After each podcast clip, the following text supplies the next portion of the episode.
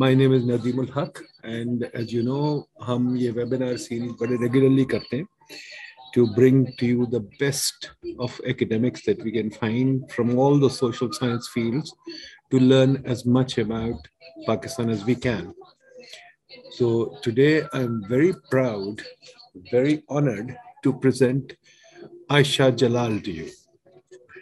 I don't think Ayesha needs an introduction. She is one of the foremost historians of Pakistan.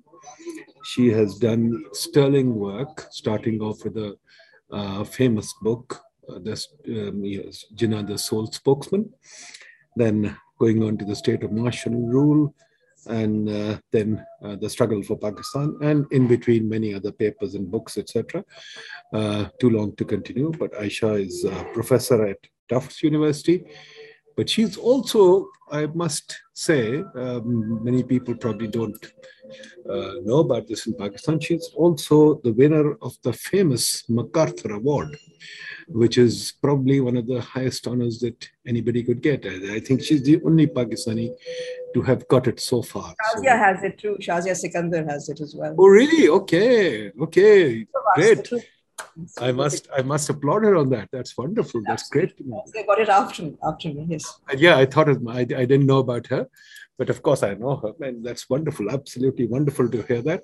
It's great when you hear something like that about a Pakistani. I think we all feel honored. We all feel that we belong to the club.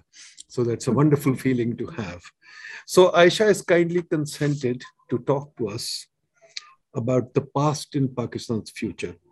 जो सवाल हम सब के दिमाग में होता है जो आजकल हम देख रहे हैं या आजकल क्या मेरी तो ज़िंदगी निकल गई एंड आई थिंक काफ़ी सारे ज़िंदगी निकल गई। ये सोचते सोचते कि कब स्टेबिलिटी आएगी? कब पाकिस्तान ऐसा मुल्क बनेगा जब उससे जो खबर आएगी बोरिंग होगी? We are sick of seeing too many interesting news or too much interesting news come from Pakistan, especially news of conflict. So I think it's a wonderful opportunity कि आयशा से पूछे what is it in our history that seems to have there's a seed in our history that somehow we can't seem to find stability. We can't seem to find political uh, peace. And we can't seem to find that glue that stitches us together. Now, of course, Ayesha has written two or three books on this, and I'm going to ask her to summarize very briefly what she thinks about this, and then we'll go into a conversation on that. So, Ayesha, over to you. Thank you. Thank you. Thank you very much, Nadeem, for inviting me and uh, especially to the organizers of uh, the IDE. Uh, I'm delighted to be here. Uh, how much time do we have altogether, Nadeem? Altogether, we'll aim for about one and a half hours. So, you know, I we can go a little over two. Plenty of time for question and answers. Absolutely. Absolutely. Uh, so, I mean, the presence of the past uh, in Pakistan's present, and by extension, its future, is, I think, an unexceptional, non debatable fact, um, even if assessing uh, that past's actual impact uh, remains a matter of considerable contention and controversy. A primary reason uh, for the failure to meaningfully gauge how the past influences the present and therefore the future is the undermining of history, in my view, uh, as a discipline and its replacement uh, by ideology, however you might wish to construe that. Uh, this is not to suggest that the past in its entirety is equivalent to history, uh, which of necessity is selective uh, in what it documents and seeks to explain. But I think without an understanding of history, it is not possible to nurture a historical consciousness among people, uh, with the result that the past remains dangerously open to appropriation and manipulation uh, in the interest of conflicting uh, political agendas. Uh, this is especially so in the post truth world that we live in, where alternative facts are more often than not pitted against established ones to gain political mileage um, and score points over political opponents. In these circumstances, uh, different readings of the past, fitted to suit one's own perspective and self interest, uh, in the here and now uh, will not just impact the past, uh, sorry, the impact the future, but more, um, more to the point, can uh, lead in some situations to a completely reimagined past. What then becomes of the future? when presentist conceptions of the past motivated by personal or political self-interest replace the methods uh, needed for historical retrieval, uh, then the future cannot but be seriously imperiled. One has only uh, to look at the present political situation in Pakistan to see why the past um, uh, held hostage to the present can endanger how we think about and strive towards the future. Um, there are innumerable examples of such misuses of the past in the present, uh, but let me not strain memories and use a recent example. A few days ago, um, uh, former Prime Minister Imran Khan lashed out his, at his successor, calling him Amir Jafar uh, and Amir Sadiq, quintessential quislings um, who betrayed Sirajuddaula and Tipu Sultan, respectively, uh, by conspiring with the English East India Company, thereby changing the course of subcontinental history. As uh, Dr. Mubarak Ali uh, reminded Pakistanis in his repartee, there is a world of difference between loyalty uh, in a personalized form of government, uh, such as existed in Bengal and Mysore uh, in the mid to late 18th century, and in a modern nation state. To rail against political opponents by calling them Mir Jafar or Mir Sadiq is to conflict personalized loyalty um, with, uh, to a ruler with impersonalized loyalty uh, to the nation state. Uh, politicians the world over change loyalties uh, to political parties, to causes, if you like, but this is a far cry from, from, from, from dubbing them traitors to the nation. Uh, I, I, will desist uh, from commenting on the mantra of catching thieves in our midst, since in keeping with the past trends, this has turned out to be a ploy not to hold anyone accountable as such, but to make them politically compliant. I leave comments on the present sorry state of Pakistan's economy and how much uh, this is because of politics of the recent or distant past to those better qualified like Nadeem um, uh, at the, and others at the Pakistan Institute of Development Economics. I'll confine myself to the historian stuff uh, since uh, misuses of the past for political advantage in the present are unlikely to change anytime soon, I think it's important to be alert to the very real dangers this poses for our conceptions of the political and how that relates to the future. Given the limitations of time and the very vast nature of the subject, um, and in the interest of really of a more interactive exchange, I will be confining myself uh, to three uh, interrelated themes. Uh, first, um, uh, the continuous sort of issue of mistaking the causes of Pakistan's creation uh, and attributing them exclusively uh, to issues related to religion or religious differences in the subcontinent, broadly defined, rather than class and ideologically based regional dynamics. Secondly, the perennial issue of civil military relations in the post colonial period, uh, in a shifting context of global politics. And three, uh, the alarming closing of the national mind uh, through a denial of critical thinking and the cultivation of habits of uh, constructing more and more unlikely and improbable mistruths uh, that may serve the moment uh, they are uttered, but undercut the way we apprehend and prepare for the future. It's commonplace to say uh, in line with the official narratives uh, in Pakistan that the country was created in the name of Islam. But what exactly does that mean? That the Muslims of India wanted to live their lives in accordance with uh, their conception of their religion and cultural traditions without let or hindrance uh, from any is beyond dispute. But does that extend to an endorsement of a theocratic state uh, ruled by the clerics of Islam? Evidently not, uh, if we are to take account of positions taken by uh, leaders of Pakistan, beginning with Jinnah, uh, going on to Liaquat Ali Khan, including uh, Ayub Khan, onwards to Zulfikar Ali Bhutto. At the same time, it's impossible to deny that Islam has been deployed uh, since the creation of this country to uh, contain, if not reject, um, what we call provincialism, often derogatively referred to as parochialism, uh, in contrast to the supposedly more expansive notions uh, and ennobling notions, it would seem, of centralized state power. Yet the simplistic choice between religion and secularism, uh, which is incorrectly uh, defined as la or irreligiosity, papers over far too many fissures to produce a stable corrective um, in the form of uh, an official national narrative that the citizenry can embrace. Uh, small wonder then that confusion abounds, uh, especially over identity. What, what are we first? Are we Muslim first? Are we Pakistanis first? Instead of the multiple social uh, identities that Muslims of this part of the world are blessed with, uh, the official discourse demands privileging a singular religious identity as defined by the state.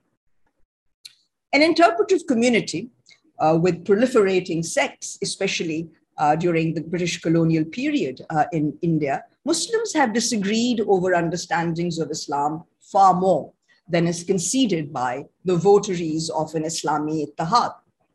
You might ask, then why did you write about terms, concepts like Islamic universalism, or even for that matter, Muslim uh, nationalism, if Muslims have been divided?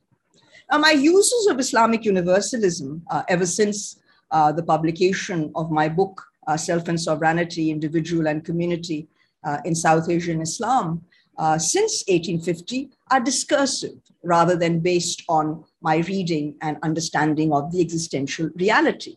The term is a substitute for the rather more politically wrought British colonial notion of pan Islamism, uh, in addition to challenging the false uh, universalizing claims of European Enlightenment. I mean, European universalism uh, is being, uh, I mean, is being contested here. Uh, with positing concepts like Islamic universalism, or even for that matter, Asian universalism in some quarters. The idea of Islamic universalism appealed to a cross section of Muslims in the subcontinent, not only because it invoked connectivities with a worldwide Muslim ummah, a welcome corrective to their minority status uh, in India, but also because of its anti colonial connotations. But the discursive appeal of Islamic universalism was conspicuously absent when it came to practical everyday life, rituals, and politics of Muslims. For instance, uh, in 1921, Abul Kalam Azad tried desperately making a bid for the coveted position of what was called Amir-e-Hind, um, uh, an attempt to become the authoritative uh, uh, individual who would speak on behalf of Muslims and Islam. He was rebuffed by some of his closest associates who feared the consequences of enthroning him as a veritable dictator. As a shrewd observer um, at the time noted, uh, the very term Amir Hind was alien to Indian Muslims. Um, those um, claiming the Islamic mantle were organized along sectarian lines and so bitterly opposed to one another as to want nothing less than the excommunication of their rivals from the Muslim community. There were just far too many sectarian and ideological divisions to say nothing of um, regional and class differences among Muslims to allow for the emergence of a single leader or even an institution deriving authority and legitimacy exclusively from Islam. These basic lessons of Muslim social organization and politics in the subcontinent were forgotten in the headiness of independence from colonial subjugation and the stern challenges uh, posed by the post colonial transition where no single Muslim leader could command authority over the entire community, the post colonial state could hardly be expected to do so without furthering divisiveness and conflict. Now, this is exactly what did happen. Uh, but the Pakistani state, to be fair, is not alone among modern nation states to get increasingly entangled with disputes um, among its sectarian based citizenry on interpretations of Islamic tenets, and more contentiously on who constitutes a Muslim. To put it simply, uh, for purposes of the argument here, the efforts of the post colonial state of Pakistan to monopolize the discourse on Islam has inadvertently fueled sectarian and ideological conflicts, further fragmenting the Muslim community. How did a doctrinally and politically fractured Muslim community end up creating a homeland of its own? It's a good question. Certainly not on account of demonstrations of religious solidarity, uh, the insistence on which is one of the foundational fictions of the post colonial state of Pakistan. So, what were the primary factors that led to partition of, of the partition of India, leaving 45 million Muslims in predominantly Hindu India, the largest Muslim minority in a non Muslim state? Now, I've written extensively uh, on the subject, and so will confine myself um, uh, to repeating just the bare bones argument here. From 37, 1937 onwards, Muhammad Ali Jinnah, at the helm of uh, the All India Muslim League, had invoked the Muslim political category to demand equitable, if not equal representation with the Hindu majority. To contest the Indian National Congress's bid for power at the center based on the notion of monolithic sovereignty introduced by the British, Jinnah and also the League came forward with a scheme that drew upon the idea of shared sovereignty. Such a conception of sovereignty was in line with the subcontinent's long history of creative power sharing arrangements among its diverse peoples and regions. Distinguishing between a nation and a state and a partition of India, as opposed to a partition of the two main Muslim majority provinces, Punjab and Bengal, helps to unravel the contradictory dynamics uh, underpinning the demand uh, for a Pakistan while claiming undivided Punjab and Bengal for Pakistan after the passage of the Lahore Resolution um, in March 1940, Jinnah had left it open, an open question, uh, whether the Muslim state uh, would arrive at a confederal arrangement with the rest of India, which he consistently referred to as Hindustan, not India, or make treaty arrangements um, as two separate sovereign states on matters of common concern. In the end, of course, uh, instead of an equitable uh, power sharing arrangement between the Muslim provinces, uh, uh, i.e., Pakistan and Hindustan, Jinnah was offered an unenviable choice an undivided India with no assurance of the Muslim share of power at the center, or a sovereign Pakistan devoid of the non Muslim majority districts of Punjab and Bengal. Jinnah's preoccupations with the All India arrangements uh, sank the prospect of a power sharing arrangement that might have saved Punjab from being rent in twain. Um, uh, but there were some prospects in Bengal remaining united. Bengal without Calcutta, Jinnah quipped, was like asking a man to live without his heart. Uh, it was much better, he said, uh, for Bengal to remain united. Uh, and I'm sure they'd be on very good relations with us. Um, of course, the Congress uh, put an end to that uh, effort noting that uh, a united Bengal could only remain within the parameters of India. Uh, the fundamental structural contradiction in the British Indian political system uh, between all India concerns and regional dynamics ultimately defeated Jinnah. Uh, against the backdrop of mounting tensions along lines of religious community and brutal acts of violence in different parts of India, but most notably in Punjab um, um, which uh, I think uh, Jinnah's detractors uh, unfairly blamed on, blamed on him, uh, he was in no position to extract concessions from the Congress. Uh, bluntly told by the viceroy that his recalcitrance would lose him the Pakistan on offer, Jinnah very reluctant, reluctantly acquiesced to Mountbatten's plan for a partition involving an agonizing dismemberment of Punjab and also Bengal. Partition, as it came about, did not entail the division of India, as Jinnah had wanted, into two successor states, Pakistan and Hindustan. It was Congress that inherited British India's unitary center.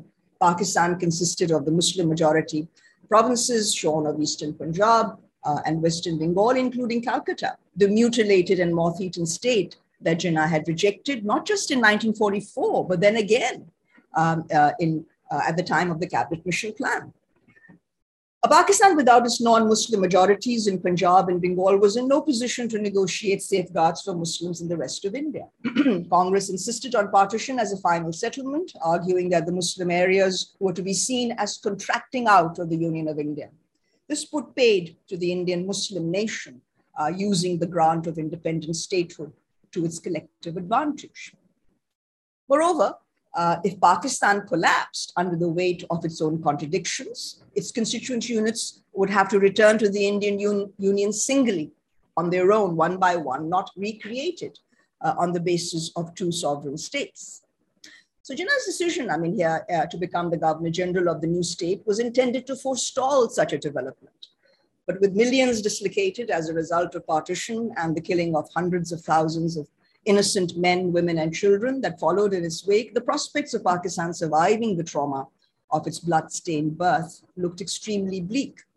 Cast against its will into the role of the seceding state and with Muslim provincialism rather than presumed unities, um, uh, of a common religion providing a major driving force for its creation, Pakistan's main priority, understandably, was to create a viable central authority over two geographically uh, separated territories uh, that until then had been governed from Delhi.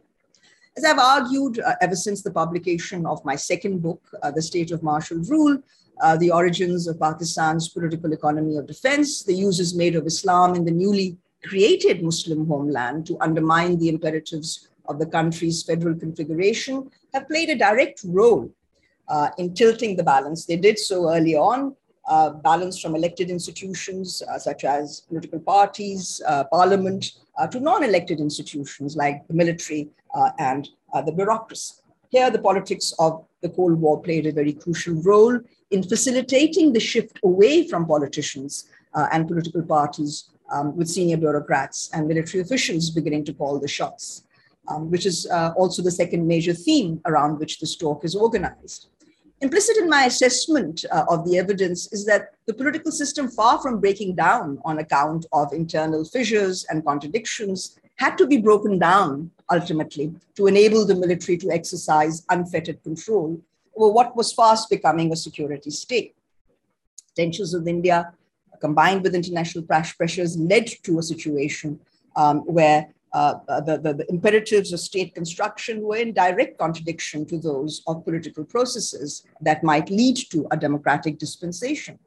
Here, the nexus um, between the top echelons of the military and the civil bureaucracy and the centers of global capitalism uh, located in London and Washington was of tremendous significance.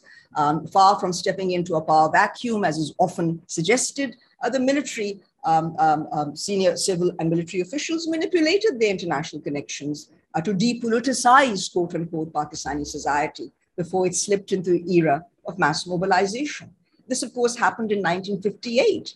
But the shift from non elected to so from elected to non-elected institutions in the first decade, uh, which the military intervention sought to confirm in 58, uh, has been impossible to overturn. Uh, we've tried controlled politics, we've tried populism, outright authoritarianism, and perhaps most disconcertingly uh, for uh, many of us, even the present uh, much wanted uh, party based system of parliamentary democracy. Um, the breakaway of the Eastern Wing, containing the majority of the country's population in 71, and the emergence of Bangladesh is either attributed to Indian machinations, the inadequate uses of Islam, or a basic incompatibility between uh, the two wings of the country. What is ignored is the exclusive emphasis on center region contradictions um, in the disintegration of Jinnah's Pakistan. Um, and what is especially ignored is the critical role that the civil military equation played in this regard.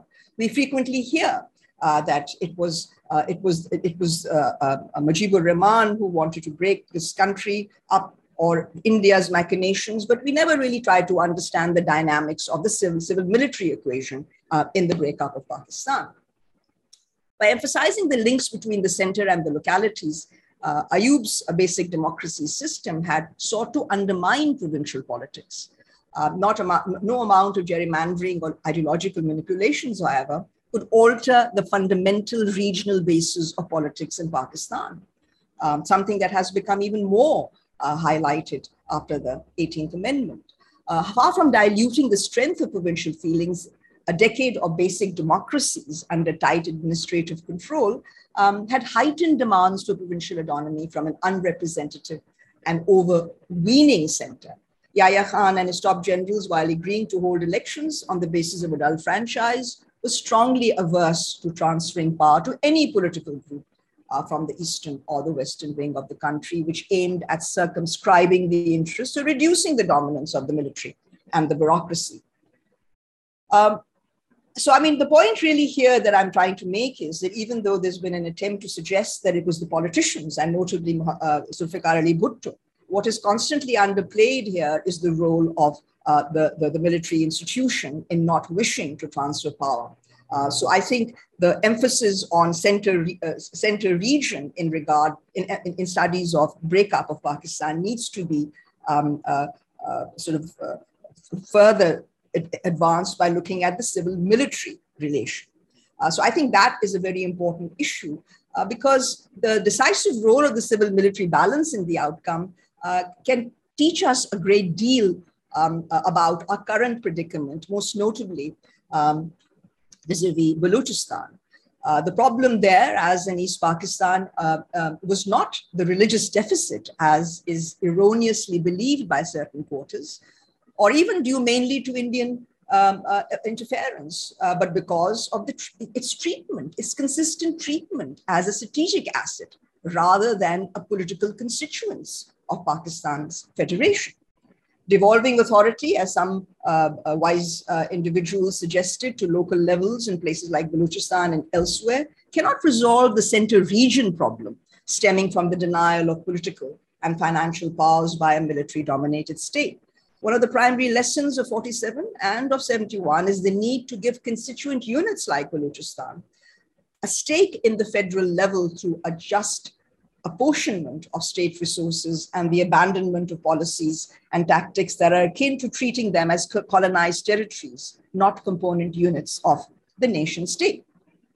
Now, without accounting for the requirements of its federal configuration and a judicious rebalancing of civil military relations, Pakistan's future will remain uncertain, ensuring the continuation of the chronic instability that has been its fate since uh, it joined the Comity of Nations. What are the prospects then of correcting course and embarking upon a healthier and more robust relationship between the federal center and the component units? This brings me to the final theme of today's talk the narrowing of the national mind through a denial of critical thinking uh, uh, and, a, and the cultivation of habits of constructing more and more improbable mistruths that may serve the moment they are uttered, but undercut the way we apprehend and prepare for the future. Despite a well orchestrated official nationalism, Pakistan, ever since its creation, has been groping for mooring somewhere in the twilight zone between myth and history. Uh, this is not a novel occurrence, to be sure, in a newly independent state, but it has, due to declining uh, educational standards, a controlled media, notwithstanding its more recent commercialization, has led to the dissemination of some remarkable distortions and mistruths. Extended periods of military and quasi military rule witnessed severe restrictions on the freedom of expression. The press was muzzled, is muzzled, and bribed into subservience. History has been reduced to, by official hacks to a jumble of cliches in attempts to expound more and more improbable truths about Pakistan's uh, much touted Islamic ideology. Forced to imbibe truths of, uh, of officialdom, the vast majority of uh, Pakistan's literate citizens have opted for the comforts of ignorance, habits of skepticism, and most troubling of all, in the contagion of belief in conspiracy theories. By devaluing history for political and ideological reasons, Pakistan has found it difficult to project a national identity that can strike a chord with its heterogeneous people. 75 years since the winning of independence, uh, Pakistan is struggling to define the inner and outer contours of its national identity. The dilemma flows, I think, from a stubborn refusal to accept the more awkward truths about the historical circumstances surrounding the country's birth. Habits of national denial have assumed crisis proportion today when Pakistan's existence is under far more serious threat from fellow Muslims than it was in 1947 from rival non Muslim communities. Yet, remarkably enough, well into the 70s, Pakistan had remained a relatively open minded and moderate Muslim state, uh, despite an emphasis on its Islamic identity and distinctiveness from Hindu India. For all their inadequacies and sins of omission, government sanctioned history textbooks for schools and colleges, and I can vouch for that because I studied here as a, I mean, class five, six, seven, uh, included sections on Pakistan's pre Islamic history although selective in their coverage and devoid of the interpretive quality expected of quality history teaching, they were reasonably accurate and relatively immune from the brazen bigotry that became standard fare for the national curriculum after the 1980s. The ideological onslaught in the name of Islam, initiated by General Ziaul Haq and continued by his devoted heirs in the political fraternity he had nurtured, proved deadly for the teaching and dissemination of history an already compromised educational system with only a perfunctory commitment to historical research and critical analysis was dismantled bit by bit, and newfangled doctrines of Islamization orchestrated by the state, uh, became the criteria for all subsequent discussions of Pakistan's history and by, um, by implication also the future. Instead of celebrating the diversities and claims uh, of sacrifices for its freedom, the official handlers of Pakistan's ideology uh, came to view regional counter narratives of identity as grave threats to the integrity of the state.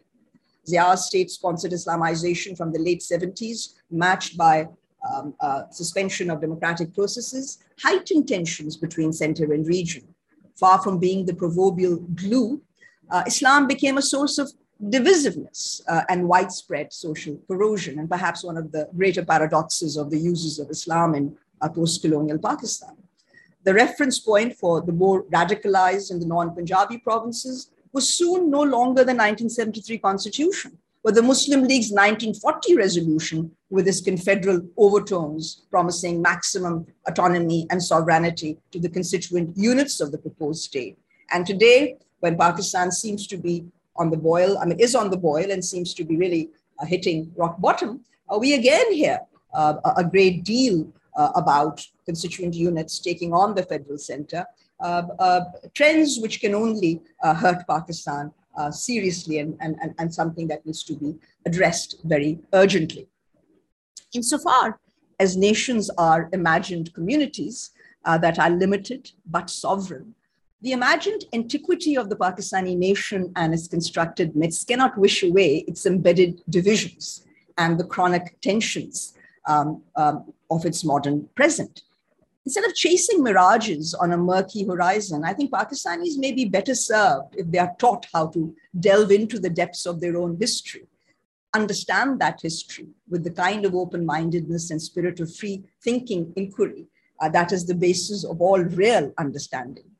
It is perhaps only then that this troubled country of 200 million plus can begin shedding its curious penchant for myths, delusions, and conspiracies day in and day out of season a return to the basic of history um, uh, as a methodology that promotes investigation. I mean, history means in, to investigate um, based on actual evidence, not contrived ideological gildings, uh, can, I think, facilitate a critical understanding of the past and allow Pakistanis uh, to try and navigate their difficult present, not simply in the light of times gone by, but more importantly, in pursuit of a future that is consistent with their ideals and aspirations. Thank you very much.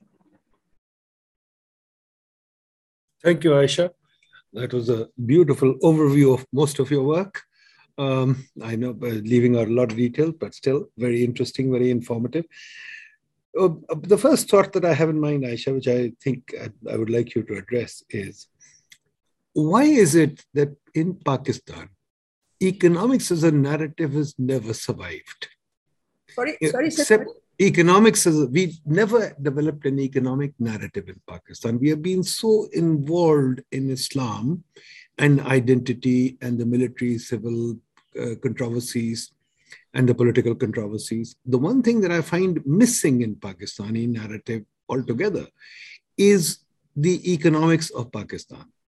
For example, very simple, we have been uh, a country that has used the most fund program. That means we've been the, in the international emergency ward most of our lives.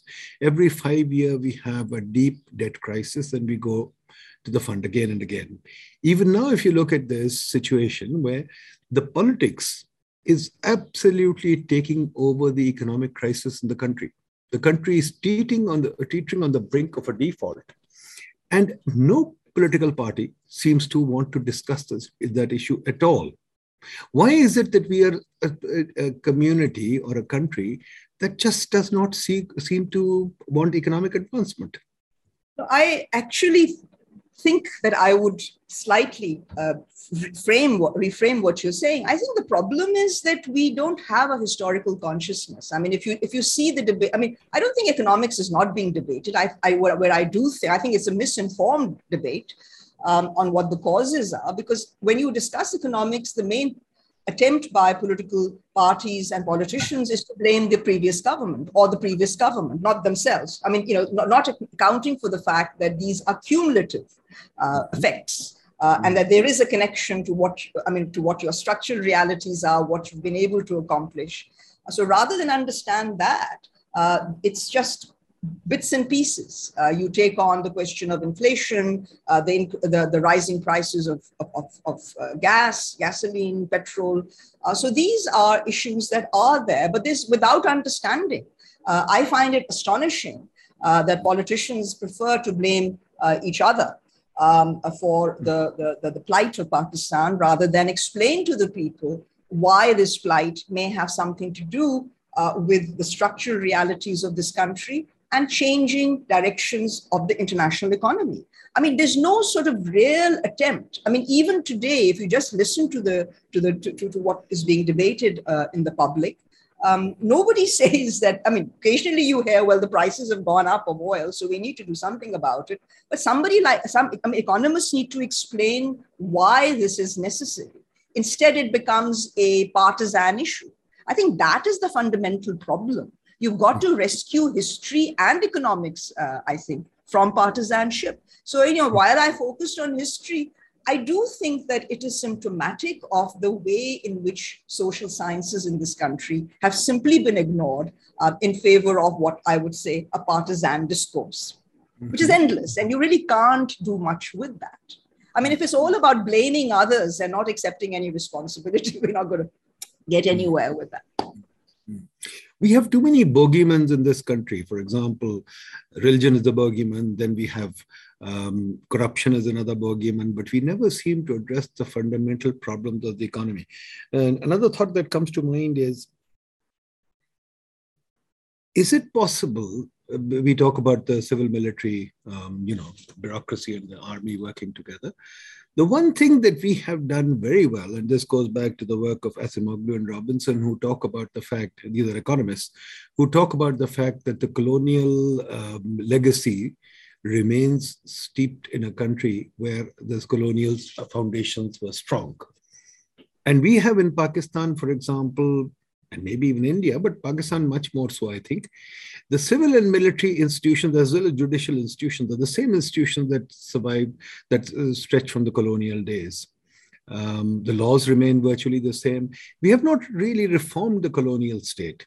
Does that play any narrative at all and, and uh, any role in that? that is a primary problem. But I would like to say that India, uh, despite its formal democracy, has done much the same. I mean, you only have to compare the laws that India uses, whether it's Section 144 um, to, to, to prevent uh, the articulation of dissent. Uh, I mean, across the board, we have similarities. Uh, mm-hmm. so, uh, so, so, so, so, so there is um, uh, I mean, it's been convenient for, for the ruling elite to perpetuate political structures uh, with mm-hmm. Minor modifications. I mean, I think the good example is that of the police. Uh, when attempts were made in, um, uh, in the 21st century to bring about new laws, uh, they were promptly ditched uh, in favor of the 19th uh, century law. So I think that this, this is something that, um, again, points to a very narrowly defined, politically motivated uh, uh. So these are self interests uh, mm-hmm. that do not think that. I mean, you know, it's convenient to use the institutions of the colonial state that were really there to use coercion. They were extractive. It suits those who have risen to the helm uh, to, to perpetuate. Uh, and because of the democracy deficit in this country, not adequate steps have been taken to, to reform and uh, modify uh, these institutions so that they serve the interests of the people better. And I think here the role of the police is crucial um, because the police is one of the most important institutions when it comes to civil uh, and civil relations. Uh, and, and, and the fact that we remain uh, wedded to a colonial uh, uh, agenda for the police suggests that all Pakistanis are under suspicion. we are not a national entity, but we are, we, are, we are somehow suspicious. I mean, the, the hmm. police is suspicious of the people. So there is this antagonism uh, that hmm. plays itself out at various stages. I think that these are really serious issues that you're pointing to. Mm-hmm. Okay, let me bring in a question from Khabar. Khabar, go ahead. Uh, Assalamu alaikum, Dr. Ayesha. Uh, my uh, question uh, is pertains to Uh, pre, uh, there are some, uh, you know, uh, there is some thought that the partition occurred because of the military. Uh, a lot of Muslims army participated in the Second World War, and that was pressure on the Brit, Britishers to give partition. So I would like to hear your comment on it, and that legacy has, you know, what is the, now Pakistan. The other thing which I, would like you to, you know, uh, throw some light is that uh, uh, uh that what is Pakistan? Uh, because the Indians are now reinventing history. They are, uh, you know, coming out with moving away from Delhi and doing some regional studies. So, do you think that as a country, this region, if we take Pakistan, what kind of legacy it is? And finally, uh, uh, Dr. Ishtiaq from Stockholm, who has written a book on uh, Jinnah, keeps on quoting you a lot. Uh, so, can you throw some uh, light on his work also? I don't know. Maybe I'm going out of uh, the topic. No, well, I mean, I, all I can say is on your first question that I mean, if you're suggesting that the primary uh, uh, motivation for partition was lay within the army, that's not quite correct. it's of course true that there was a large um, uh, proportion of Muslims in the army. Uh, but that was, in fact, I mean, it was Mr. Jinnah's efforts to uh, uh claim uh, the, the, Muslim majority provinces of Punjab and Bengal and thereby lay a claim uh, to the large presence of Muslims in the army and his hope for a more equitable relationship with the rest of India that played a role. But it was certainly not the primary dynamic. Bhutto Saab, of course, is famously quote, uh, I, I, quoted him in my books, I mean, Struggle for Pakistan, where he says that what role did the army play? The army was more concerned about the division of the um, of, of, of, the of the uh, of the silver, the regimental silver, uh, than about the real issues of partition. Now, that may be a bit uh, of a, of a far-fetched statement, but I think that gives you an indication that the army, it was not the army that was the cause. Ah. As for your second question about what is the legacy of Pakistan, I think uh, it is still playing itself out. Uh, I do think that the regions matter very much. The problem that I, that I try to emphasize is the relationship between the regions and the center. Um, the center needs to rethink itself. Uh, and that's where the civil military question becomes very pertinent because there is a resistance to changing the nature of the center. What you need to understand is that the British ran India as a unitary state that unitary state has served the purposes not just of Pakistan, but also of India, which is a federal, we are both federal entities. And so, as I've always said, South, I mean, India and Pakistan are federal in form and unitary in substance.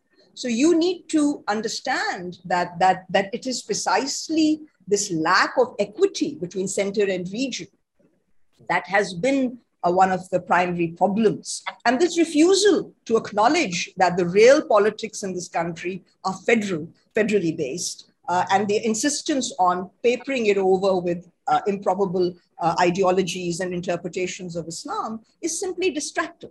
Uh, so I think that's a very important question to understand that the issues are federal.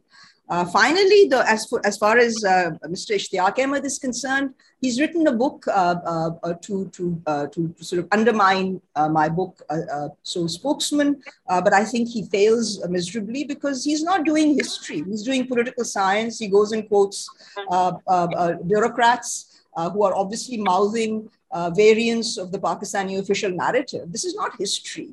Uh, this is, a, I mean, you can arrive at a hypothesis and say a partition occurred because this is this is this is why it occurred, and not because what Jalal says.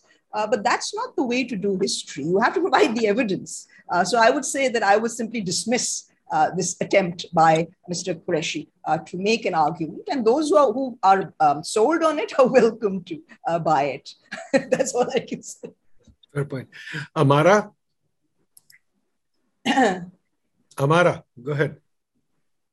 Uh, Assalamualaikum, Dr. Ashraf. Assalamualaikum, Doctor.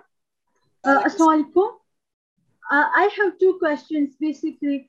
Uh, my first question is that, ma'am, uh, we can see a clear pattern of religious and uh, religion intervening in politics in Pakistan uh, political culture. So, is there any way out of uh, getting this vicious cycle? And second is that we always uh, blame military and that early era. Uh, so uh, we can say that the footprints are uh, relevant till day. Like we can uh, we can see military and way out because this is becoming like a vicious cycle. So, can you suggest any way out for a uh, future or for Pakistan political culture uh, because people fall very easily for populism and populist agenda. So is there any way out? Kindly, ma'am, enlighten me on this. Thank you. Well, I think the only way out is more democracy, not less. Uh, the problem is that uh, the uses of religion, so called, um, are, are, really meant to distract from the real issues of the people. Um, uh, I mean, you know, what's really astonishing is uh, the public debates in Pakistan are really on uh, marginal issues. Uh, these are they are not real issues of, of, of that, that, that, that, that affect the people. Uh, you either have two clans fighting each other out, uh, or you have uh, individual politics. Uh, and in that context, Islam is used. Everybody is trying to be more Muslim than the other. But I think that in large part, it's a question of people not falling prey to this discourse and demanding focus on real issues.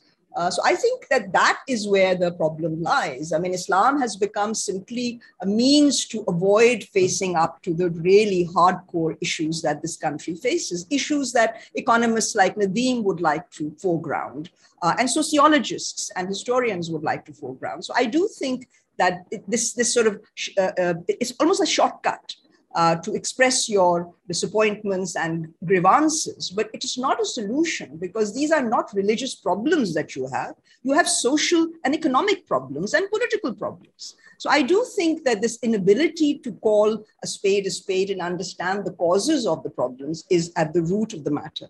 As for the military, the military's role in managing politics has never ceased in Pakistan. And I think that has to cease. It's good to see that the discourse has come in, but the discourse has to be um, uh, followed by concrete action. Uh, and I think that we are still some way away from the military being uh, quote unquote neutral um, uh, as is currently uh, the desired um, way forward. Ayesha, let me um, ask you a few questions that I, my lay mind kind of raises. One is a question that's stuck in my mind from my um, younger days when I had a few sessions with Raja Mahmudabad. And he made a point which uh, I've always wanted to clarify from somebody like you. He said one of the major problems that, that, that or differences that lay between India and Pakistan was that the Congress party was well developed. It had been around for almost uh, maybe 70, 80 years before um, independence. And it had um, Gandhi was a charismatic leader who had managed to unify the Hindu uh, population, so to speak, and managed to sell the Hindu mythology. So, in a sense, Gandhi was the first guy who brought religion into politics. Uh, and but he, then he said that the, the, the, Congress, because it was well developed, had a had depth in terms of intellectual uh, leadership. It had depth and it had an organizational culture, an organizational uh, setup. Whereas Muslim League was a new party, barely, um, you know, I mean, in reality, it, it really took off after 1940. And it was really centered around Jinnah with no, uh, no depth to its leadership. How much of a role do you think that played? Because in his mind, he felt that played a deep role in terms of A, partition, getting the partition, and two, also in terms of the political culture that ensued. Because Nehru was able to take over and Ambedkar and all those people, um, you know, there were so many people who were able to develop a political culture, whereas Pakistan never had it. Um, it how, how would you see that thesis? I mean, I, I have argued much the same, uh, uh, uh, mm-hmm. Nadeem, uh, in my in my works. Uh, mm-hmm. Mm. Uh, that that the, the, Muslim League was underdeveloped, uh, was barely in existence. I don't know what's ringing. Uh, I don't know where what's ringing. Uh, uh, uh, underdeveloped in the areas that became part of Pakistan, and that that remained a problem. Um, I mean, the lack of political party organization. I went further and attributed this to the granting of separate electorates to Muslims in 1909, which I've also always argued was a class concession and not as um, you are told uh, a community or religious concession. It was a class concession because number one, uh, the, mm-hmm. the franchise was restricted to education and mm-hmm. um, uh, uh, and property uh, qualification and, and property uh, uh, I mean education qualifications and property and not everyone had the right to vote so you had a very small electorate in Punjab for instance only 11% had the right to vote in 1945 the last election before independence so so in that context um, you, you find that that that that clearly um, some of the some of the results of the elections were not necessarily representative. I mean, universal adult franchise only came at a later stage. I mean, it, in, in, Pakistan's case, it didn't happen until 1970. Uh, in India, it happened in 1952. Uh, so I do think that the relative uh, development of the two parties, I mean, the, the, the, the, development of the Congress, which was able, thanks to, uh, I mean, I won't say that Gandhi brought religion into politics. I don't agree with that. I think religion was already in politics. Uh, and Gandhi, of course, uh, at a certain stage gave it. Uh, but I think that there is this great misunderstanding that religion is the problem. It's the uses of religion that are the problem. Religion doesn't divide, it's the way that politicians use religion. And I think that Pakistanis will be better served to stop calling the uses that politicians make religion because they're not religion. These are just discursive uses of religion uh, and have nothing to do with your faith or my faith. Uh, so I, I, think that that is the great problem is what religion has come to mean. Anybody who talks about Islam somehow becomes a religious uh, leader in the eyes. So I think I think that is a major problem. It's, it's really not religion. Um, but I will say that the absence of political party development, and what is more, in the case of Pakistan, frequent um, uh, interventions uh, by the military have played a very crucial role um, uh, in undermining uh, political processes and keeping political parties underdeveloped and allowing um, uh, the, the, sort of dynasticism that uh, many Pakistanis despise and, and, and, and at least verbally despise.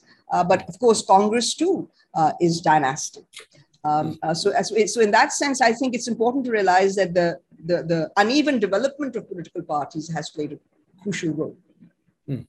But uh, there's no there's no democracy. Uh, I mean, there's, there's no democratic elections in, in, in, in, political parties. So I, I do think that, that, that, that this is this is something that needs to be looked at uh, uh, to understand why we can't sustain democracy in this country, why this constant sort of fears of disruption or even calls. There are even people who think we'll be better off if the military comes in, even though you have a history of, of, of of, of, of, of uh, knowing that even the military can't solve many of the problems that the country faces.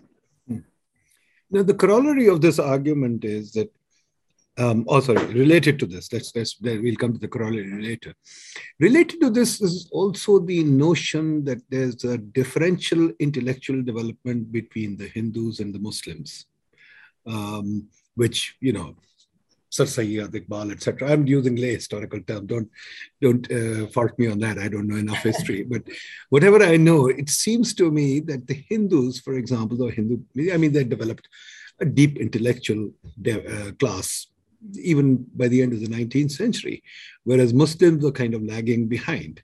Now, how, how does that impact on our development and the development to the political well, I mean, I, I, actually sort of feel that if you look at the, the, the share, I mean, numbers, the, the numbers game, I mean, you know, Muslims uh, were um, uh, a minority, uh, hmm. uh, and the Hindus were in a majority. Uh, and hmm. I think that even in the case of the Hindus, I think the Bengalis um, uh, took away a good proportion of the intellectual weight. Uh, so I'm not sure that even in, in, in, in, in, in, amongst the Hindus, it's as even as might be implied in the comparison between Muslim and Hindu. Hmm. Um, so I, I, I, do think that that is there, but I, I think the deeper problem has been that we have not done our work uh, on those Muslims who, uh, in from the late 19th, I mean, from the mid 19th century onwards, contributed enormously uh, to issues uh, that face the Muslim community, and for that matter, the Indian uh, nation as a whole. Uh, so I think it's a it's a lack of historical research. I mean, you know, we we focused on appropriating Mr. Jinnah or Iqbal, but there's not been much done to understand the others. In fact, my next book uh, is trying to redress that, and there's a lot more work to be done. Uh, so to say that there has been no work done and that we have an intellectual deficit, um, uh, I think uh, uh is at one level true, and at another level, it ignores the enormous contributions some people have made and uh, about which most of our current generation is largely unaware.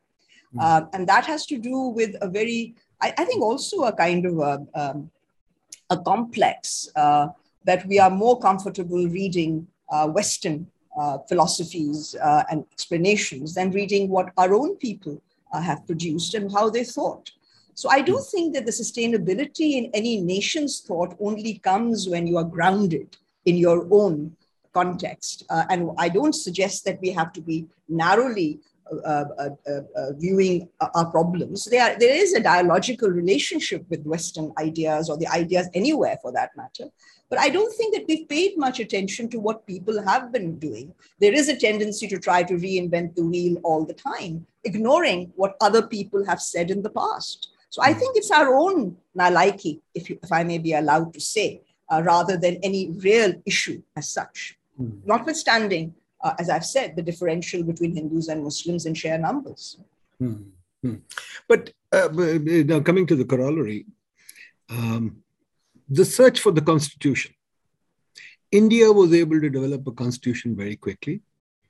Pakistan was not able to do that. And that was one of the reasons that cited for the military to come in, because these guys dithered and could not find a, find a way to resolve their political differences, much like we are doing today. So, in a sense, today history seems to be repeating itself, um, uh, but yet we don't seem to have a constitution. But another question related to this is both of us copied the 1935 Government of India Act. Constitutions are similar. Absolutely. And in, They're similar. And, it's a question of not just adopting constitutions. There's no question that Congress was able to, um, um, uh, you know, uh, basically get the constitution accepted very quickly. Uh, 19, I mean, it was it was done very quickly because of of a, of a stranglehold over the Constituent Assembly. In Pakistan's case, the division was on two issues in the main. Uh, one was, of course, the claim by the so called religious quote unquote lobby um, uh, about uh, the, the, the, the, ideological Islamic uh, aspects of the country. Um, but more importantly, it was the question of East Pakistan's majority, uh, which a few in West Pakistan wanted to accept. Uh, so, I mean, you know, you, you, you created one unit, uh, you created parity. So I do think that the manipulations and inability and so the lack of faith in that constitution, even though it's almost identical to the Indian. So it's not just the adoption of a, of a, of a constitution, but implementation. Uh, in 1973, after great effort, a constitution was adopted. The problem again remained in implementation. So, I mean, you know, constitutions have to be followed. You need to ask the question, not constitutions, but what is it about the Pakistani political culture that makes people um, averse to following constitutions? Constitutions and laws, it seems, as far as the leaders of this country are concerned, are for others, not for them. They're above it. Uh, so, I do think that that is the fundamental problem.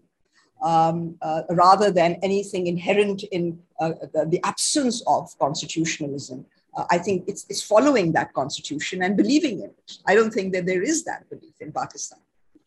So that begs the question what is it about India that made them? Well, I think India, at least for all its flaws, uh, um, uh, and I have written about it, democracy and authoritarianism, uh, for all its flaws, uh, did manage to establish a formal democracy, which uh, falls well short of being a substantive democracy. but there are some procedural issues that have been accepted. Uh, as you will see from the Shaheen Bagh uh, protests, uh, I mean, against the uh, Citizen uh, Amendment Act, uh, the, the, people stuck to the Constitution, even though um, I, for one, keep saying that this Constitution is a colonial Constitution. Um, and you know that, that that that it's not a people's constitution, a la Rohit De, uh, uh, I mean, you know, Rohit's book is fabulous, but I think the name is wrong. Uh, and he assures me that it wasn't his choice, it's the publishers. But so, I mean, the, the point is that these are, these are uh, colonial constitutions. They're far from perfect, uh, but India has been able to do better, at least until now. I think things will unravel. They are unraveling now. But but but but it, it has been because it suited the, the, the the Congress to uh, to follow this. In Pakistan's case, we've had military intervention, we've had rewritten constitutions, and so it seems that the main problem is to get a constitution. It's not getting a constitution; it's following one. Mm-hmm. Because people here seem to think that they're above the law. The law is for others. The law is for their opponents, not for them. And I think mm-hmm. until that culture changes, you're going to get nowhere. Hmm. Abbas Musfi. Musfi. Uh, am I audible? Yeah, you are. Yes. Uh, thank you, uh, Dr. Ayesha. This has been a tremendous conversation. Appreciate you taking out the time. I have two questions. Um, the first is related to education. Um, uh, what what are your thoughts on uh, the sort of interventions that we can take in the education system of Pakistan? Um, and I'm sure you've been following the developments with the single national curriculum and so on. Perhaps you'd like to comment on the sort of political economy of education in Pakistan. Um, my second question is about um, the idea that um, we talked a little bit about uh, the political culture in Pakistan.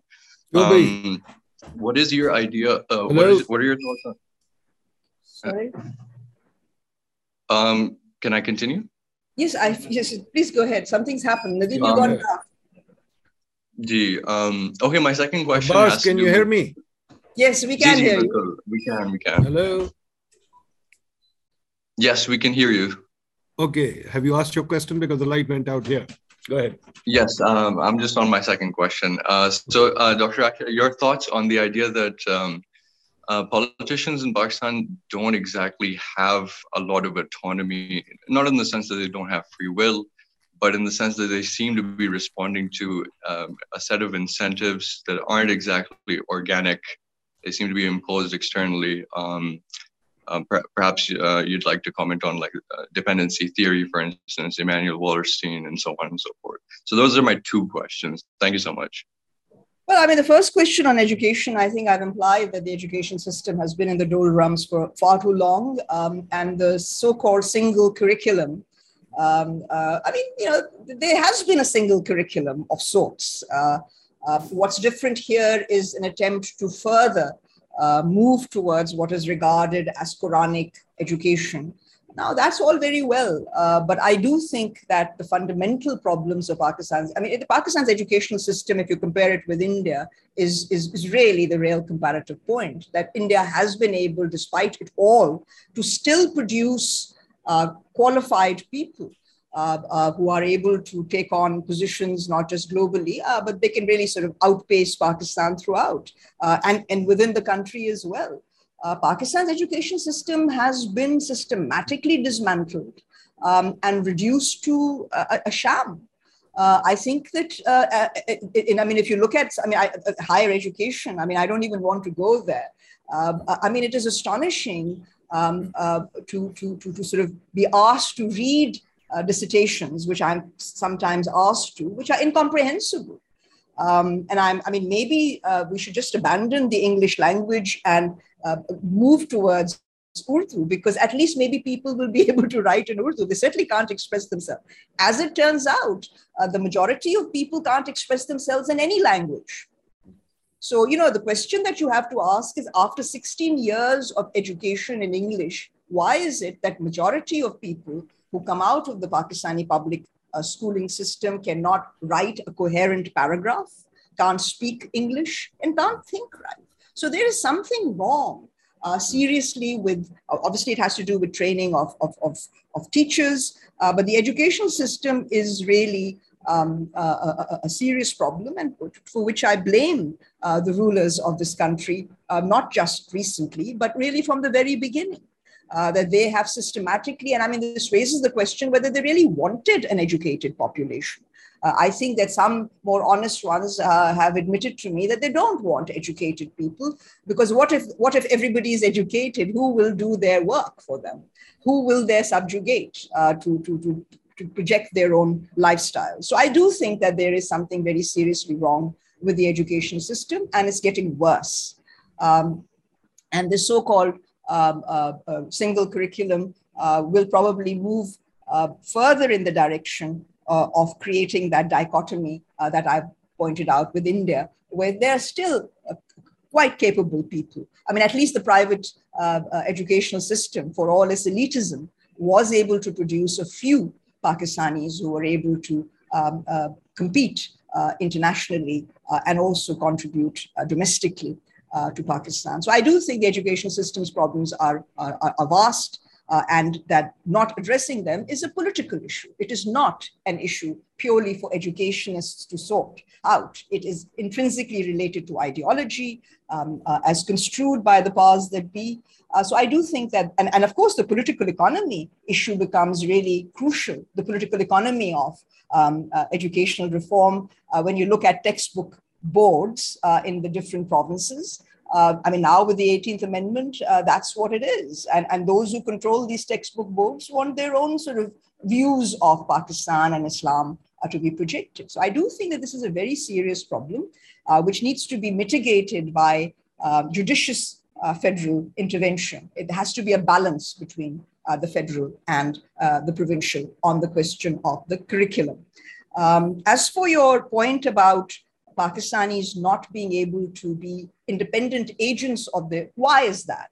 Um, it's because of um, uh, compromises made in the past uh, and having uh, become addicted to aid, quote unquote, or injections of economic flows from outside, um, not being able to. Naturally, you can't become independent uh, when you do not want to, for instance, again, I'm going to um, uh, trespass on uh, Nadeem's territory, not expand the tax base.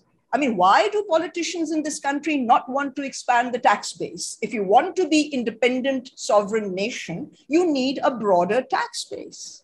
So I do think, and I mean, not only that, we know that we have done damn all to sort of really um, expand our export bases, uh, exports. So you, you know, you're living off remittances, you're living off doles, uh, uh, how can you be independent? How can politicians be independent when their hands are tied? So I do think think that these are questions that you need to address. Uh, it's become e- it becomes easy to just blame politicians, um, which is fine if that suits you, but that's really not really answering the real problem. Okay, let me bring in Ankit Singh. Uh, thank you, sir. Uh, ma'am, good, uh, good, evening. Thank you for your discussion. Ma'am, I just want to draw parallel to caste system in India. And, uh, you know, I, I, didn't hear that caste system in India. Yes, yes. ma'am. And uh, the way the structured war violence gets imbibed, even though when we claim that, you know, we are a democracy, we assume that everybody is equal. But that the fact that we are starting from equal is itself not applicable to uh, the subcontinental, you know, sectarian based communities. So, uh, is there a is there a historical insight which you can you know provide us you know like kind of governance which was there which was more suitable apt for the uh, geography of south asia rather than the current democracy? Also this uh, just a curiosity is this more of a philosophical problem which we suffer from uh, you know in providing welfare on the basis of modern line versus our own uh, civilizational uh, uh, legacies? Thank you Ankit, uh, it's a loaded question, uh, but also one that, uh, in my view, relates to the whole question of privilege. Um, you know, I mean, I, I live in the US. Uh, I see the problem with racism there, with race issues, um, uh, the, the, white, the question of white privilege. Uh, and in the case of India, I think it's a pure and simple question of Brahmanical privilege. so I think it has been a, a long, I mean, it's, it's, it's, an enduring problem. Uh, which had different manifestations in the pre-colonial period. Uh, that's not to say the caste was not there, uh, but arguably caste has been considerably rigidified over the years, largely because of colonial assumptions and the conveniences of perpetuating privilege in the post-colonial era. So I wouldn't say that it's a philosophical question alone. Uh, I do think it's an existential one.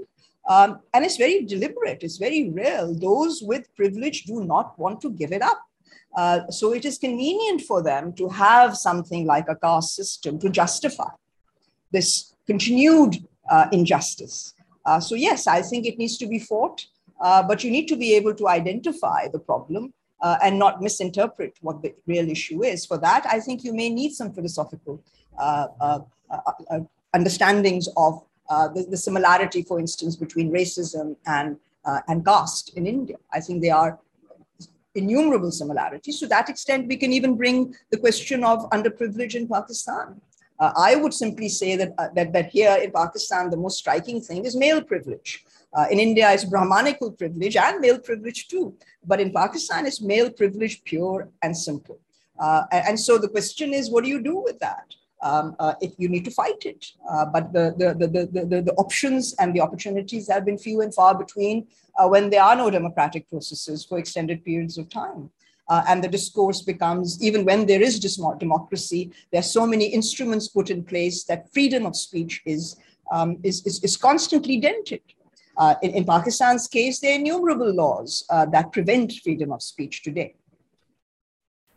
Hassan Raza. Assalamu alaikum. Assalamu alaikum, ma'am. It's a privilege to interact with you today. Uh, thanks to the platform of Pakistan Institute of Development Economics. Am I audible, sir? You yes. are, you are. You Go are, ahead. You are. Go ahead. Uh, I'm a student of NED University of Engineering and Technology. Uh, ma'am, my question is if we look at our society today, uh, it's highly polarized. Uh, it seems there won't be any strong government in the future if we look uh, the polarization in our society today. The vote bank looks mm-hmm. divided while at the same time the trust of the people in democracy also is also continuing to erode mm. in this scenario ma'am do you think if there won't be any future there won't be any stronger government in future uh, the government won't be able to take stronger measures for uh, reforms if uh, they are not able to bring liable measures to uh, uh, to uh, take the country out of the crisis. The the people the uh, trust of people will be eroded from the democracy. So how do you see the future of democracy in this country amid this uh, polarized scenario? Thank you. Well you know democracy for me hassan is conflict. Hmm. uh, people who seem to think that democracy is some sort of a wonderful uh, unifying entity completely misplaced. Uh, so, if democracy is conflict, then you need institutions to moderate those conflicts. Uh, what Pakistanis need to learn is that we will always disagree. We don't have to agree, but we need to have the civility to learn to listen to each other and somehow arrive at some degree of, uh, uh, I mean, some degree of agreement. That is the that is that is human nature in Pakistan because of constant um, interruptions of the democratic process, uh, the use of force. Uh, people seem to think that blowing the opposition to smithereens is the best way forward. Uh, that's not the way, uh, in my view. And yes, I think Pakistan is in for a long haul uh, of political instability. And the answer really lies with those uh, who want to be in politics. Do they want to blow their other op- opponents to smithereens through use of force or state power? or do they want to bring them on board to discuss disagreements? No disagreement is so severe that we cannot um, uh, arrive at some degree of compromise. Politics means compromising.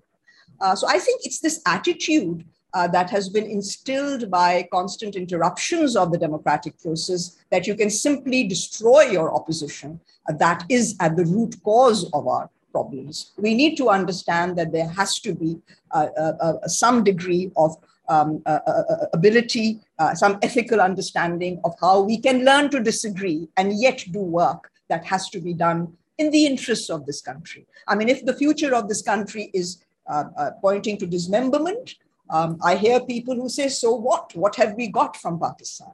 Now, I think that's really dangerous talk.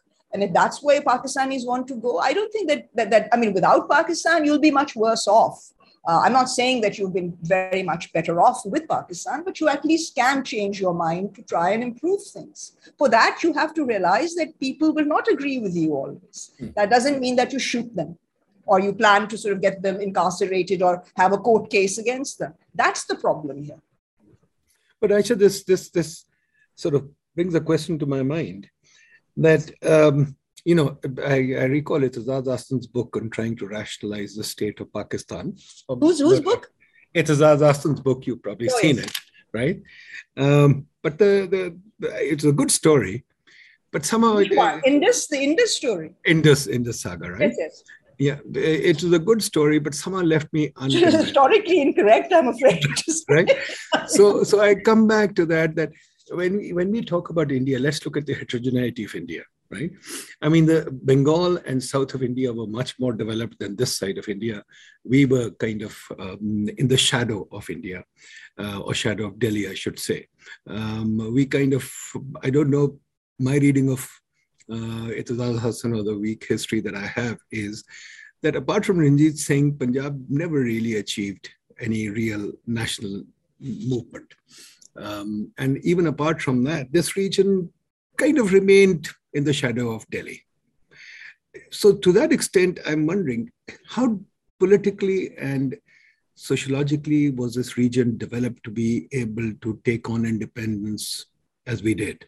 And is the independence project affected by history? This is a deep question that we have do we have a history from Taxila onward that kind of gives us continuity to make the independence project work? Or are we trying to build a history? And that's where the search for national identity comes I mean, in. I think, I think that it's a question of how you view the history. I mean, I tend to see the history as regionally based. Uh, and there's no denying that uh, there were certain regions who, quote unquote, as you put it, were more advanced, quote unquote, depending on what you're referring to. But Punjab was very advanced when it came to um, agrarian uh, production. Uh, it had a it had a, a surplus, uh, and so there were some advantages. Uh, and, and and and Punjab has also not failed to produce intellect um, equal to, if not better, uh, than many other parts of India. So I wouldn't sort of make these, uh, the problem has been the way in which we have sought to cohere politics uh, and economics in, in the post independence period. Um, uh, I mean, the, the failure of, of, of, of federalism uh, uh, in 1947 led to the creation of Pakistan. People want to argue that it was the failure of, I mean, it was Hindu Muslim issues, um, but it was actually the failure of federalism uh, that led the, the, failure to arrive at a power sharing arrangement. And we have persisted in that mode uh, in Pakistan, um, uh, with the Punjab emerging as a, a very major region um, and, and being in conflict with Bengal uh, in the up to 1971. Uh, or being pitted against Bengal, and subsequently, then the whole question. So it's a regional question you need to sort of understand that there is we need to value what's in specific regions not try to eliminate them in the name of a overarching national entity, which is more of a fiction, uh, which is in production. Uh, and I think that rather than fearing uh, those diversities that our uh, state managers tend to do, we need to begin to celebrate them and give the people of this country a stake, not in their localities, but at the federal center. The hope of actually being able to run the country. So I do think that these are more salient issues than some of the rather slippery philosophical questions you're trying to take me into, which I'm going to try and avoid. fair point, fair point. But it, it, it, now, in, in this case, let's also turn a little bit to India. I think we give India a very easy break uh, in the sense I don't. That, I never uh, have. I mean, okay, I've been good. criticizing it, and I mean, I've paid a price for it as well uh, since writing democracy. I saw. I remember that. I remember that. I remember that. So, look, the point is, we in Pakistan tend to self-flagellate a lot and give India a very easy break. If you look at India, for example, it, Pakistan has had its military problem, but so has India if you think about it, India has used its army to colonize a large part of, I mean, Absolutely. you know, princely Always. states always. Right? not Goa. northeast don't forget the northeast. I mean just look yeah, at them northeast. since 47 and but even but sri lanka. Don't forget sri lanka. but india yeah. is massive. And so it has been able to have outright authoritarianism in certain regions like the northeast and kashmir and punjab and have a democratically elected government. But i do think that it is also a question of framing. I think that the creation of Pakistan has really helped India because it managed, because Pakistan is portrayed in such negative terms. Um, uh, its very creation is deemed to be a mistake, uh, uh, with the result that India's many, many uh, uh, serious uh, problems with India are simply glossed over. So I do think the framing issue has been very serious. India has real problems which are very comparable to Pakistan. We are not aware of them. All we, certainly our so called liberal intelligentsia, uh, I know they're a bit depressed these days, uh, but uh, they were all gung ho about India as a secular democracy. And we all now know how secular India really is. Uh, so I do think uh, that there is a mistake. There's a question of representation and how we perceive it. Then explain to me another interesting factor. How come we see so little dissent in India and an extreme dissent in Pakistan? That, that I think is the real, the best question. Why mm-hmm. is there such dissent? And my own personal view is that I have long believed that democracy of a certain kind, which I call the formal democracy, not a substantive democracy, I think it dulls the mind. Mm-hmm. Whereas authoritarianism makes you uh, uh, uh, suspicious, uh, critical, uh, and unbelieving. So in India, what, what the state, I mean, produces and reproduces for the public. I mean, if you follow the Indian media, which I must say Pakistanis are very fortunate that they do not get to hear uh, the talk shows, um, mm. because I think they'll probably just go nuts if they were to hear them. Uh, I mean, they're disastrous. Uh, I mean, it's all, I mean, Pakistan is the cause of all of India's ills, effectively. So that narrative is very, very popular. It has sunk in. So, with that narrative, uh, it's very possible to manipulate uh, the populace. The, there is no disagreement. Um, and there is no, frankly, no opposition. Uh, I also think that the Congress is doing a fabulous job keeping the BJP in power. Um, so I think that is the, the, the, real issue. But if you, if you scratch the surface, uh, Nadeem, uh, India is in a really, really bad way. Sure. Uh, and the problems are greater uh, in many ways, I would say, than those of Pakistan uh, but they are there. Hmm. But you know, getting back to Punjab a little bit, you talked about Punjab as a granary of, of, of uh, the subcontinent, and we are used to thinking of it that way. But was that not a recent phenomenon when the British developed the irrigation system? The uh, Punjab kind of benefited from it, but related to the irrigation system, as, as Imran Ali says in his book, that um, the canal colonies, for example, conferred a huge amount of titles and property, created our wealth class.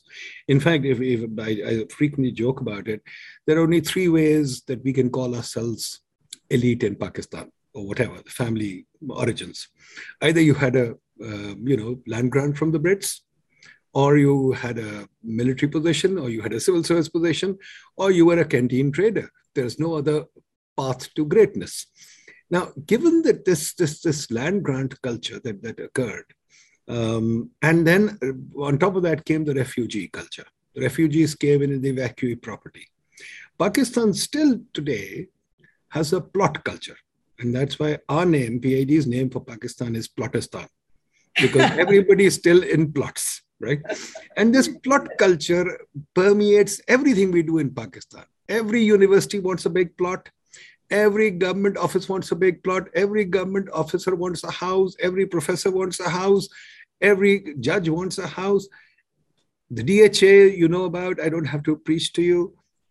Explain to me, does that have any relevance in the way we work? Because India, being too large again, does not inherit this. We inherit this in a very big way. Well, I, I disagree with you. I, I mm-hmm. think that land uh, underpins politics in the subcontinent. It is the primary factor. Uh, so I would re- um, recommend uh, uh, lots of works to you, but maybe we can do take that separately. Sure. Um, mm. I mean, Imran's work has been overtaken in some ways now by the works of Neeladri Bhattacharya. Okay. Uh, my own student Anilam uh, Sohail has done a very good job on on, on Punjab, and where I mean the main, I mean, even Gilmartin shows that I mean, Imran, what Imran calls development uh, is mm-hmm. really social engineering by the. British. Mm-hmm. So, this social engineering has been perpetuated in the post colonial context as part of the question of assigning privilege uh, uh, and thereby getting collaboration. Uh, so, I do think that that has to be uh, uh, addressed. So, that relationship with land, I don't think is specific to Pakistan. Uh, if you see what the corporatization of land is doing in India today, um, uh, uh, you know, they've been repeated. Uh, uh, I mean, it's an ongoing problem. Uh, so people are being displaced. that is the primary issue.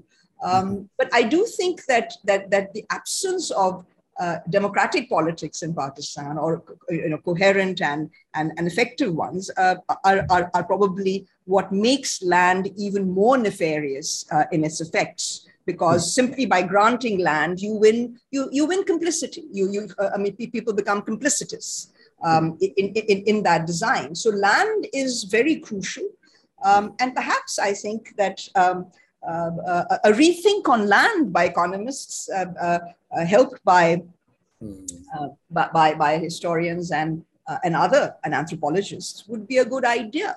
I think the land issue is key. Uh, and here again, the gendered nature of land distribution is also very important in understanding patriarchal dominance in this hmm. country. Hmm. What about what about the issue of um, patrimonialism? I mean, Pakistan, the state is heavily, heavily patrimonial.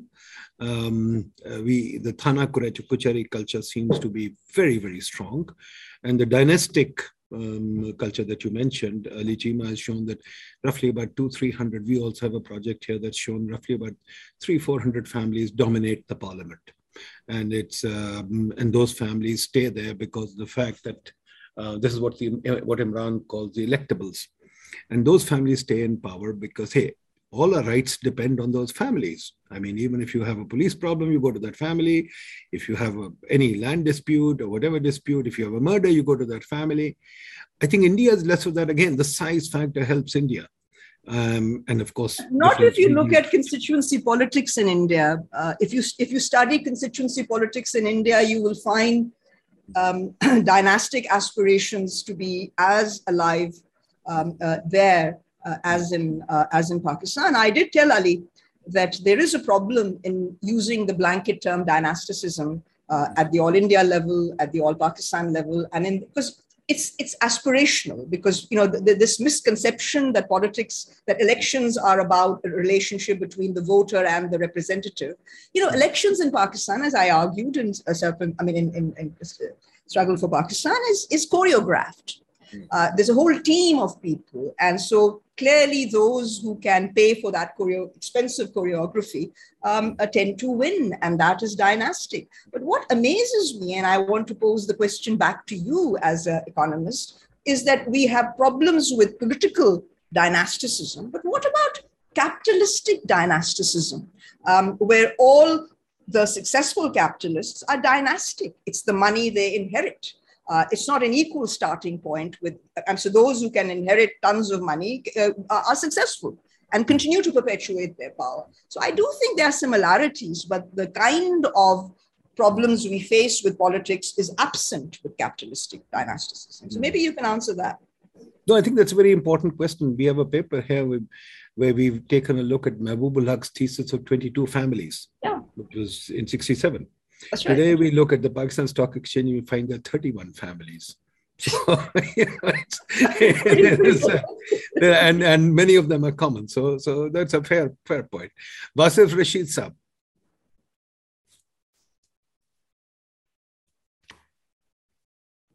Wasif, Wasif Rashid. Okay, Wasif is kind of absent, I think. Amara, last question to you. Uh, thank you, sir, for giving me opportunity again. Thank you so much. Um, my question uh, from Dr. Ayesha is that, ma'am, you relate Balochistan with uh, East Pakistan, right? So, ma'am, uh, uh, owing to the ethnicity and the resources over there, can you say, uh, can you really expect that a political set, setup can be really installed there? And what do you see the future of Balochistan? Like, can we expect any political uh, party like the, the, way they are in other provinces and the way things are in other provinces? People are talking about politics and the development of political culture, but it's other way around totally in Balochistan. So, what do you see the future of Balochistan, especially in political uh, terms? Thank well, you. Well, um, Amara, uh, I, I think that there has been a, long-standing problem uh, with the with the with the sort of Sardar Sardari system. uh, and uh, the, the general populace. Uh, the Pakistani state, following the British model, uh, preferred to do deals with the Sardars who were given the money, which they pocketed. So, I mean, the problem is that instead of nurturing a middle class, which would be closer to, which would have aspirations tied to the Pakistani state, uh, the Pakistani state, remarkably enough, has managed to bring the Sardari system and the middle classes together. How do you overturn it? Is there a way? I mean, only clobbering them into submission is no answer. That is what is the East Pakistan uh, uh, uh, example. You need to clearly bring them in uh, to the political system. I think that the answer is not just I mean, it's good to see, um, uh, you know, efforts at local body elections. Uh, it's getting them involved in their own affairs, but also then having an adequate share politically and economically at the federal center so that they have a stake in Pakistan. If you do not give the, uh, the Baluch a stake in Pakistan, then the problem will continue to simmer. I did say that the main problem has been that we have treated this uh, part of the country uh, containing 40% of our territory as a strategic asset rather than a political constituent unit. And until you do that, there is no solution. I do think it can be sorted out, uh, but the methods that are being deployed currently are completely wrong headed for that. Ayesha, a little bit, a little different question. Reflect on this for a little while and reflect on it using history. We see now in the States a huge domination of Indian intellectuals. They've kind of taken over most of the academic institutions in the West. Also, there's a huge domination of Indi- uh, Indian uh, professional class, entrepreneurial class in the States. If you look at the top 10 companies, their, their CEOs are Indians right now. Um, and if you look at the um, lobbies in the US, those lobbies are very, very strong. In fact, I just got a paper recently on, on the Indian lobby in, uh, and even the Indian uh, radical Hinduism in, in the states. In, in the states, given our narrative of uh, Khan's narrative of anti-America, and given how India is moving and how this class is moving in, in, in America, I'd like you to reflect on two things. What does this state of the Indian professional in the West have to do with the historical state of our civil society or differential state of our civil society and intellect? And how will this reflect on us going forward? I mean, it's, it's the result of those many discrepancies that I was pointing to. The, the, the, the educational system, uh, they mm. produced uh, capable people who've been able to, uh, but we must not also ignore uh, the Islamophobia. Uh, that has played a very crucial role in keeping competent, educated uh, Pakistanis out of uh, key positions. Uh, so I do think that there is a bias hmm. um, um, uh, in the US. Um, and I don't think that anti Americanism is an Imran Khan narrative. Uh, it's a Pakistani narrative which precedes him by decades. Uh, it's not novel, it lacks originality, but it's one that has resonance with the people because of long standing hmm. nature. So yes, the Indian lobby is uh, uh, alongside the Israeli lobby uh, in control of the US. Hmm. Um, but I do think that uh, the, the, the, real problem has been, as we've seen, I mean, I've always uh, maintained that the loss of the narrative on Pakistan um, by, I mean, you know, and, and, it turns out that this was uh, a planned, I mean, India planned it for decades to, hmm. to sort of malign Pakistan.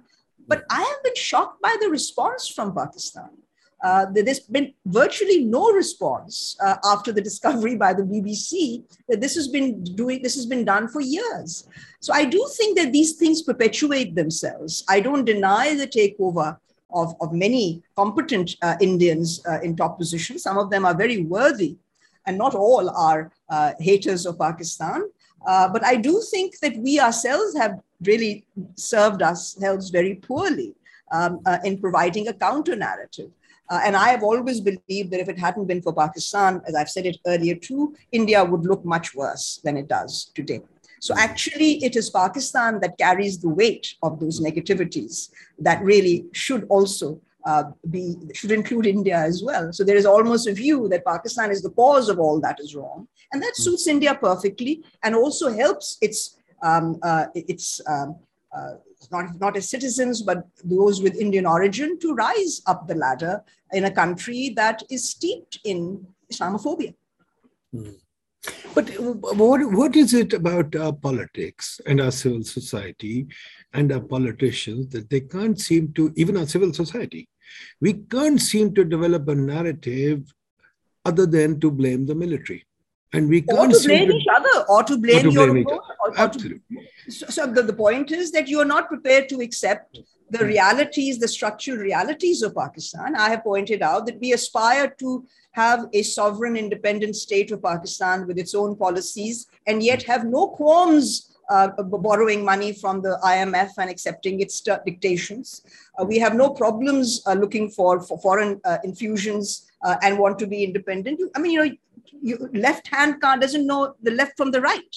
That's the problem with Pakistanis. Uh, and I think that this is a product of a, a, a, certain lack of understanding or unwillingness to understand um, and taking leaps of faith in fantasy uh, to explain how Pakistan can be sorted out. I mean, you so have real the.